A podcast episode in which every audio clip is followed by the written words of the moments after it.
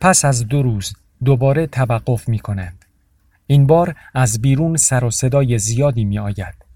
سگها پارس می کنند.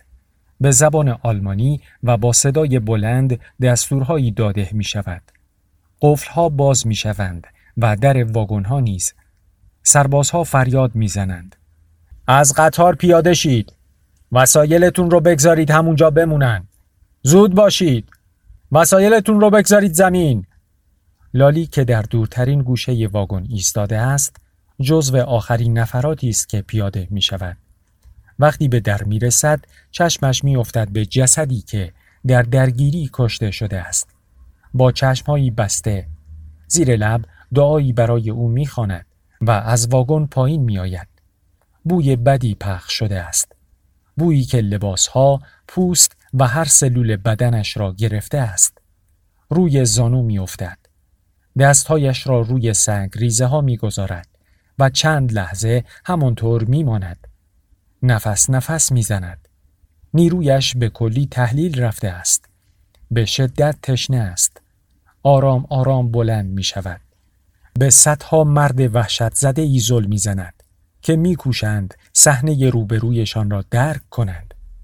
سگها پارس کنان آنهایی را که کند حرکت می کنند گاز می گیرند. خیلی از افراد تلو تلو می خورند. ماهیچه پاهایشان پس از چند روز بی تحرکی گرفته است. چمدانها دسته های کتاب و دارایی های ناچیزشان مصادره می شود. وسایل آنهایی را که به تحویل دادن تمایل ندارند و یا صرفاً متوجه دستورها نشده اند به زور می گیرند. سپس با اسلحه یا مشت آنها را می زنند. لالی مردان یونیفرم پوش را از نظر می گذراند. سیاه و عبوسند. از روی دو نشان سائق مانند براغ بر روی یقه کتشان می‌فهمد که با چه کسانی سر و کار دارد. نیروی اس اس. اگر در موقعیت دیگری بود حتما دوخت لباس ها اندازه و برش خوبشان را تحسین می کرد.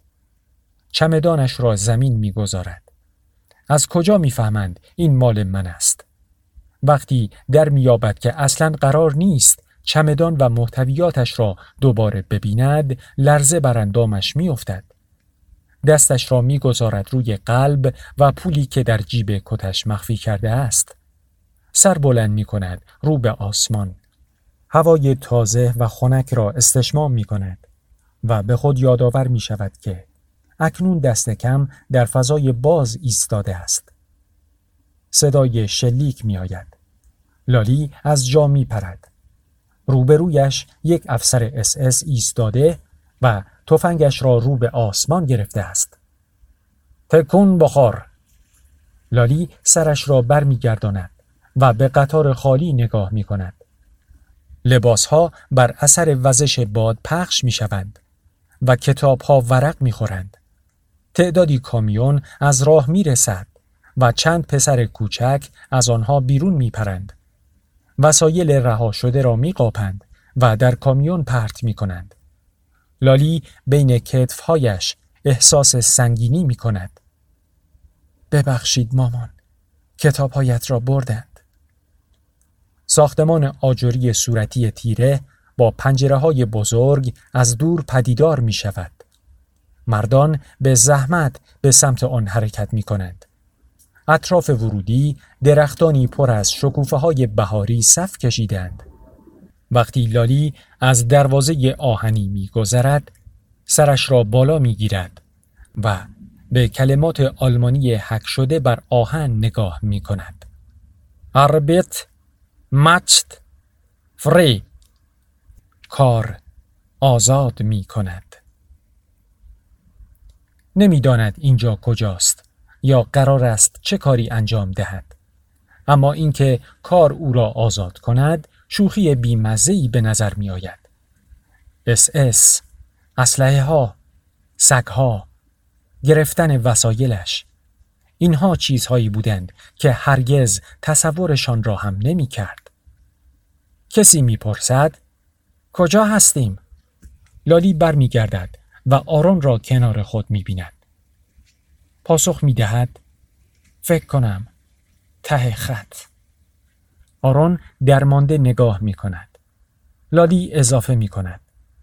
فقط کاری رو که بهت میگن انجام بده. همه چیز درست میشه. می‌داند که حرفهایش قانع کننده به نظر نمی رسد. به آرون لبخندی محو می‌زند و لبخندی در جواب می گیرد. در سکوت نصیحتش را با خود تکرار می کند. کاری را که به تو می‌گویند انجام بده و فقط تماشا کن. در محوطه مردها را به صف می کنند. ابتدای صفی که لالی حضور دارد زندانی با چهره کتک خورده پشت میز کوچکی نشسته است. بلوز و شلوار سفید آبی راه راهی به تن دارد. با مثلث سبزی بر روی قفسه سینهش. پشتش افسر اس اسی ایستاده است. اسلحه به دست و آماده شلیک. ابر آسمان را می پوشاند. صدای ناگهانی رعد و برق از دور شنیده می شود. همه منتظر هستند. افسر ارشدی که دسته ای سرباز را همراهی می کند جلوی گروه راه می رود. فک مربع شکل و لبهای باریکی دارد. چشمهایش زیر سایه ابروهای پرپشت سیاهی قرار گرفتند. یونیفرمش در مقایسه با لباس محافظانش ساده است. از آن سائقه های درخشان هم خبری نیست. از رفتارش مشخص است که او فرمانده است. به اشویتس خوش آمدید. لالی در ناباوری کلمات را از دهانی می شنود که به سختی باز می شود. او را مجبور به ترک خانه کرده و مانند حیوان به اینجا آوردند. از زمان رسیدنشان افسران مسلح اس اس حتی یک لحظه هم راحتش نگذاشتند و حالا به او خوش آمد می‌گویند. خوش آمدید. من فرمانده رودولف هوس هستم. مسئول اشویتس. سردر دروازه ای که چند دقیقه پیش از آن عبور کردید نوشته شده کار شما را آزاد خواهد کرد. این اولین و تنها درس شماست. سخت کار کنید. کاری را انجام دهید که از شما خواسته می شود. در این صورت آزاد خواهید بود. سرپیچی از قوانین عواقب بدی برایتان دارد. در اینجا آمادتان می کنند و بعد به خانه جدیدتان برده می شوید. یعنی شویتس دو بیر کناو فرمانده گذرا به صورت زندانیان نگاهی میاندازد. می‌خواهد چیزی دیگر بگوید که صدای رعد و برق مانعش می شود. به آسمان نگاه می کند و زیر لب چند کلمه زمزمه می کند. دستش را سمت مردان تکان می دهد. بدین معنی که حرفش تمام شده است و می توانند بروند. روی برمیگرداند تا از آنجا دور شود. اجرا تمام شده است. محافظان سریع به دنبالش راه میافتند. نمایشی بدساخت اما ترسناک و تهدیدآمیز بود. فرایند سازماندهی آغاز می شود. لالی نخستین گروه زندانیان را می بیند که سمت میزی هل داده می شوند. فاصله اش آنقدر نزدیک نیست که گفتگوی کوتاهشان را بشنود. فقط می تواند ببیند مردانی که پیژامه به تن دارند و نشستند چیزی یادداشت می کنند و کاغذ کوچکی به هر زندانی می دهند. بالاخره نوبت به لالی می رسد. باید نام، نشانی، شغل و نام والدینش را بگوید. مردی مسن پاسخهای لالی را با خطی تمیز و شکسته یادداشت می کند و تکه کاغذی با یک شماره به او می دهد. مرد هین نوشتن سرش را بالا نمی گیرد. لالی به شماره نگاهی می اندازد. سی و دو چهارصد و هفت همراه بقیه مردان به سمت میزهای بعدی می رود. گروه دیگری از زندانیان را با لباس راه راه و مثلث سبز می بیند. تعداد بیشتری افسر اس اس کنارشان ایستادند دیگر کم مانده اتش از پا درش بیاورد. تشنه و خسته است. ناگهان کسی کاغذ را از دستش می کشد جا می خورد افسر اس اس کت لالی را در می آورد آستین پیراهنش را پاره می کند و بازوی چپ او را صاف روی میز می گذارد. لالی با ناباوری به زندانی خیره می شود که ارقام سی و دو چهارصد و هفت را یکی پس از دیگری بر روی دستش خراش می دهد. تکه چوبی که سوزنی سرش جاسازی شده است سریع و درناک بر بدنش حرکت داده می شود. سپس مرد پارچه ای آغشته به رنگ سبز بر می دارد و محکم بر روی زخم لالی می مالد. کل عمل خالکوبی چند لحظه بیشتر به طول نمی انجامد. اما شوک لالی زمان را متوقف کرده است. دستش را پس می کشد و به شماره نگاهی می اندازد. چطور ممکن است یک نفر بتواند این کار را با آدم انجام دهد؟ با خود فکر می کند از این لحظه تا پایان عمر چه کوتاه و چه بلند با این شماره بی قاعده شناخته خواهد شد. سی و دو چهارصد و هفت ضربه قنداق او را از اعماق افکارش بیرون می آورد. کتش را از زمین بر می دارد و افتان و خیزان با بقیه به سمت ساختمان آجوری بزرگ قدم بر می دارد. نیمکت هایی در امتداد دیوارهای ساختمان ردیف شدهاند. ساختمان او را به یاد سالن ورزش مدرسه ای در پراگ می اندازد. جایی که قبل از شروع سفرش به اینجا پنج شب در آن اقامت داشت.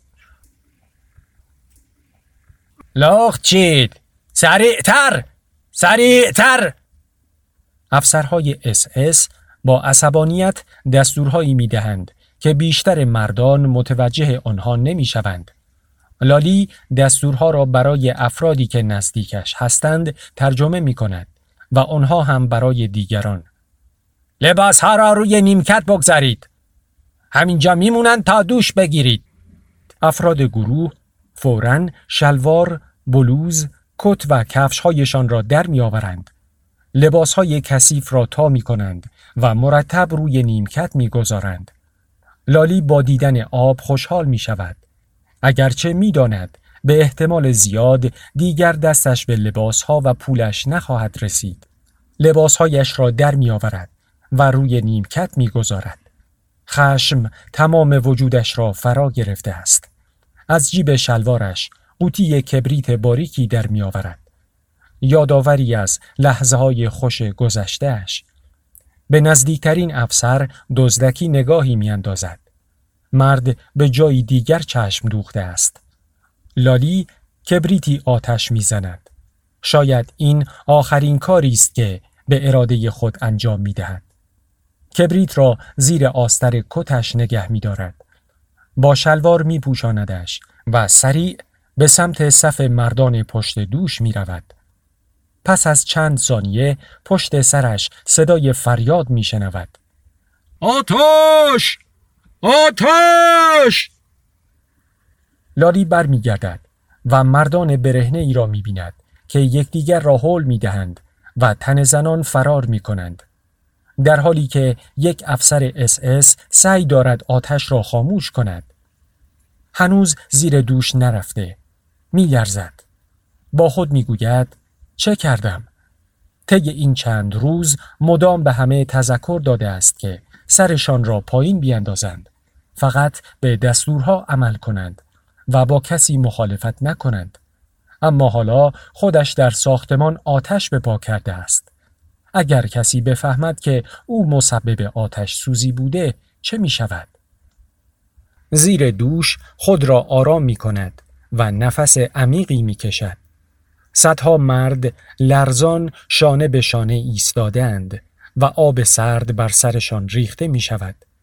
سرشان را عقب می گیرند و با وجود طعم و بوی بد آب حریسانه از آن می نوشند. برخی از شرم می کوشند تا شرمگاهشان را بپوشانند.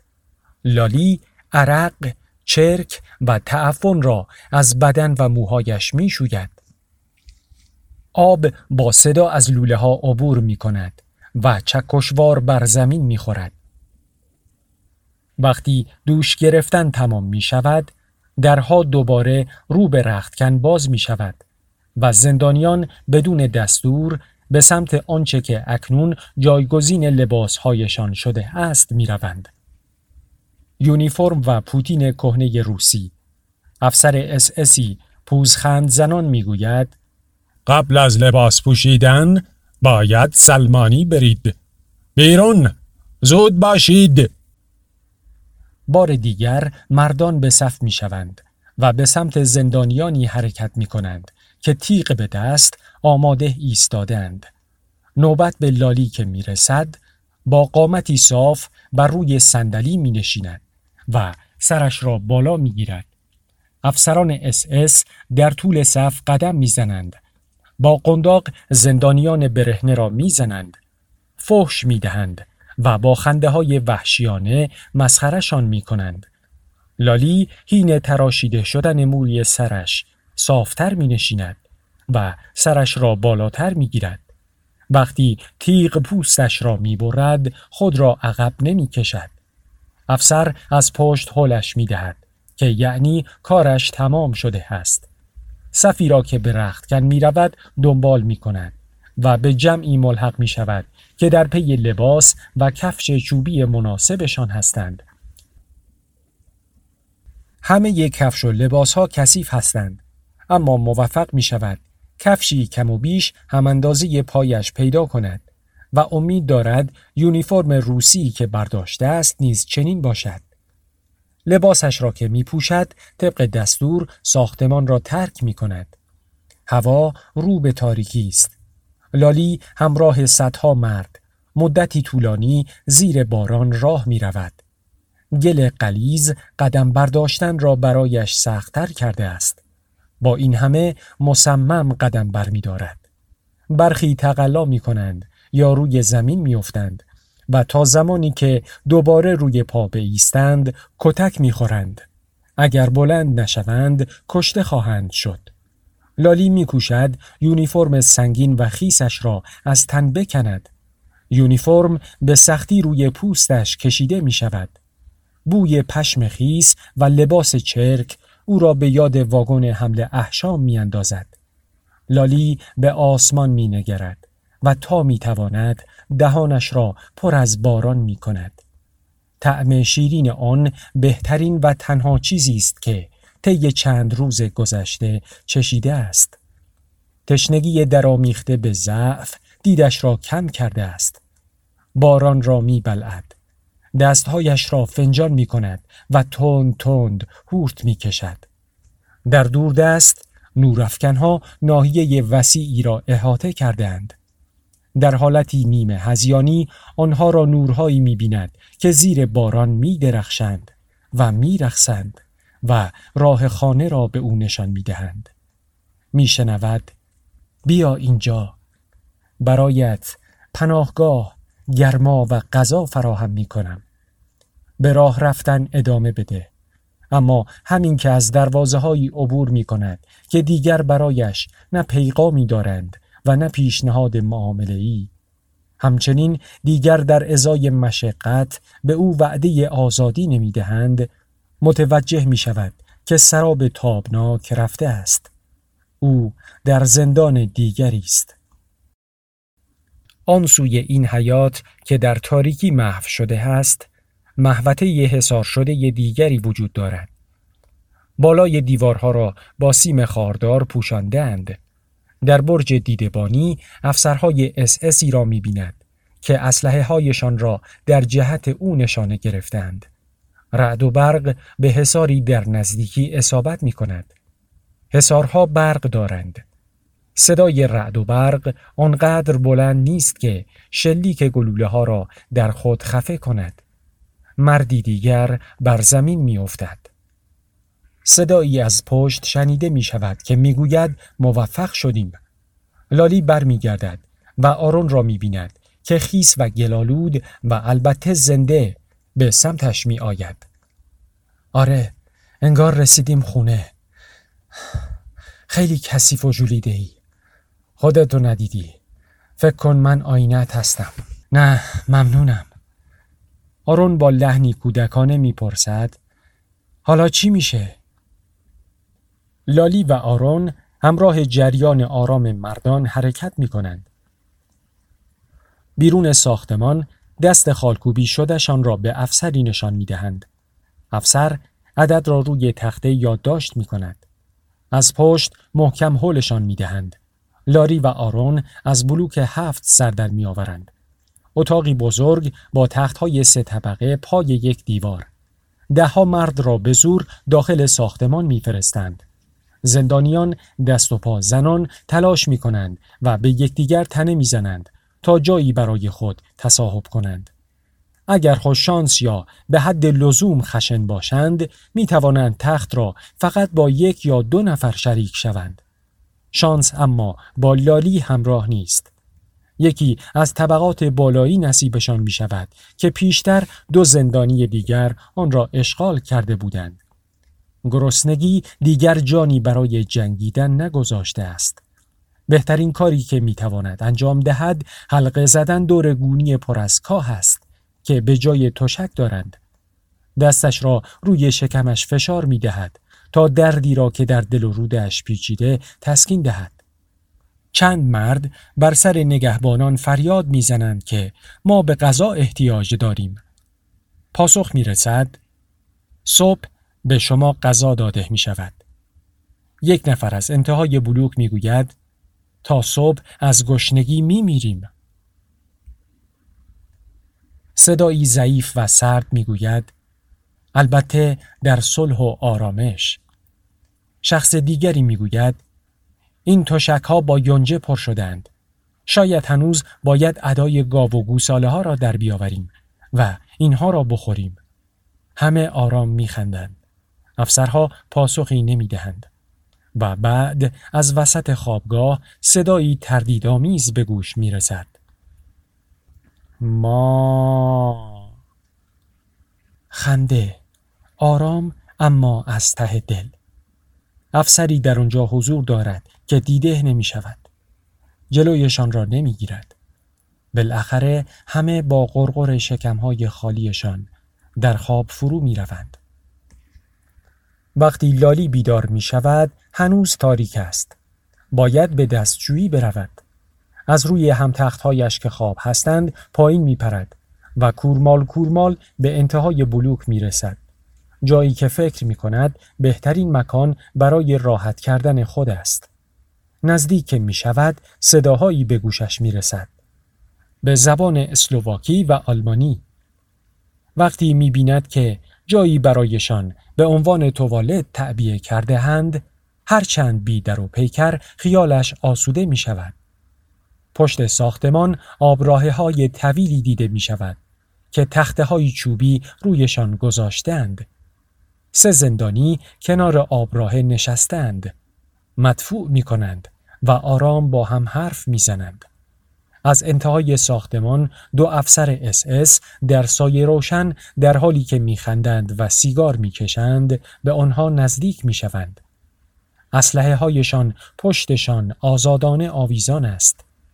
در سوسوی نورافکنها سایه هایشان همچون اشباحی رعب‌آور جلوه می کنند.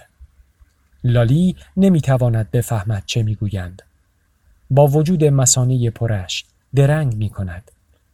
افسرها همزمان سیگارهایشان را در هوا پرت می کنند. اسلحه هایشان را می چرخانند و سپس شلیک می کنند. پیکرهای آن سه نفر داخل آبراه می افتد. نفس لالی در سینه حبس می شود. وقتی افسران از او رد می شوند پشتش را به ساختمان می چسباند. چهره یکی از آنها را می بیند. فقط یک پسر بچه لعنتی است. افسران که دوباره در تاریکی ناپدید می شوند لالی به خود قولی می دهد. آنقدر زنده می مانم که از اینجا بیرون بروم. مثل مردی آزاد.